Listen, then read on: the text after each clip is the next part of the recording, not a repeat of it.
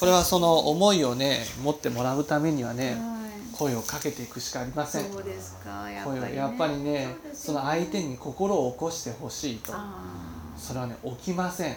放っておいてもね 起きるものじゃないんですよ。自分のことを大事にしてもらいたいっていうふうにね思ってもその気持ちみたいなものはねねなんで起きないのとなんで起きないのじゃなくて例えばねその赤ちゃんができるじゃないですか、はいはいはい。そうそう赤ちゃんってさ、はい。この中にずっといるから、はい。もう必然的にねこうその心がかかるわけですよ、はいはいはい赤ちゃんという存在がずっといるから心がかかる。もしねあのお腹がいなくてねうん横からポンと赤ちゃんをもらったとしたら、はい。そんなに心がかかるかと。あやっぱりかからないんですよ。そしてね赤ちゃんが小さい時にね幼い時にそのこもうお母さんがね全部お世話してあげないとその生きていけないじゃないですか、はい。そういうこのお世話をするっていうことがはい。それが最終的に心をかかるっていうものになるわけえです。ということは私が声をかけないと主人はお世話できないからうん、こ心がかかっていかないってそうでことねすそうです、うん。ね、特に男っていうのはね本当に自分のマイペースで生きるものなんですよそんなその理想の男性みたいなね。でもあるじゃないですか。あのーその男男女問わずそのはい。あのなんか私が思うには男女問わず、やっぱりそういうあのーまあ子供子供と接する時間が多いとかなんかそういうそういうので変わっていくのかな。お女の人がもしその主婦というか逆転してたらな男の人みたいな。いやこれはねやっぱね男男とねはい。女っていうのはね違うんですよ。違そう何が違うかで男っていうのはねはい。基本的にマイペースなの。マイペース脳なんです。でそれは何？あのあの生きてる間にうん。変わっていくっていうことですか、だからその生きてる間に普通は変わらないんですよ。へえだから女性はいわゆる人と一緒に過ごしていくっていうことを基本として生きてるわけです。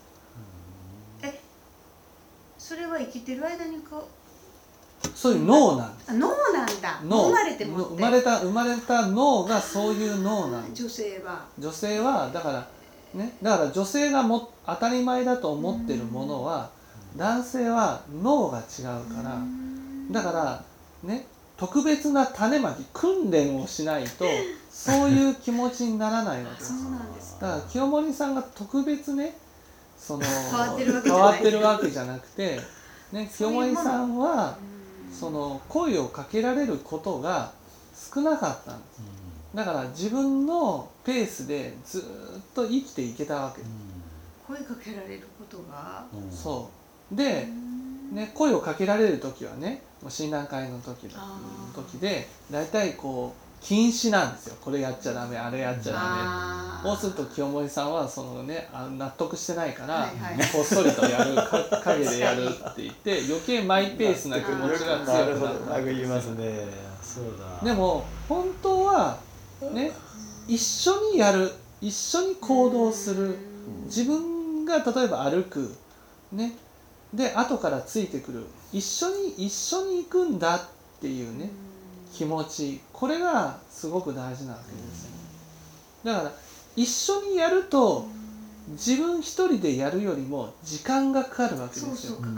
例えばまあスーパーにね子供を連れて買い物に行きました。とただ子供があっちこっち行ったりするから自分が思うように買い物ができない。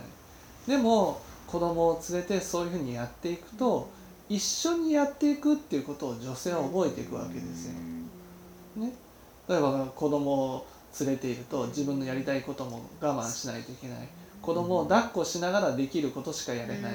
でもそういう訓練が一緒にね生きていくっていうことを学ぶわけです。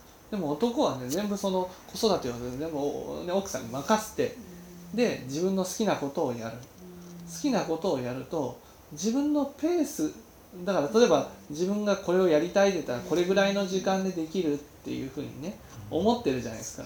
そのこれぐらいの時間でできるというふうに思っていることが伸びるのが嫌な。例えばね車をつきました。この家までね、えー歩いていくと。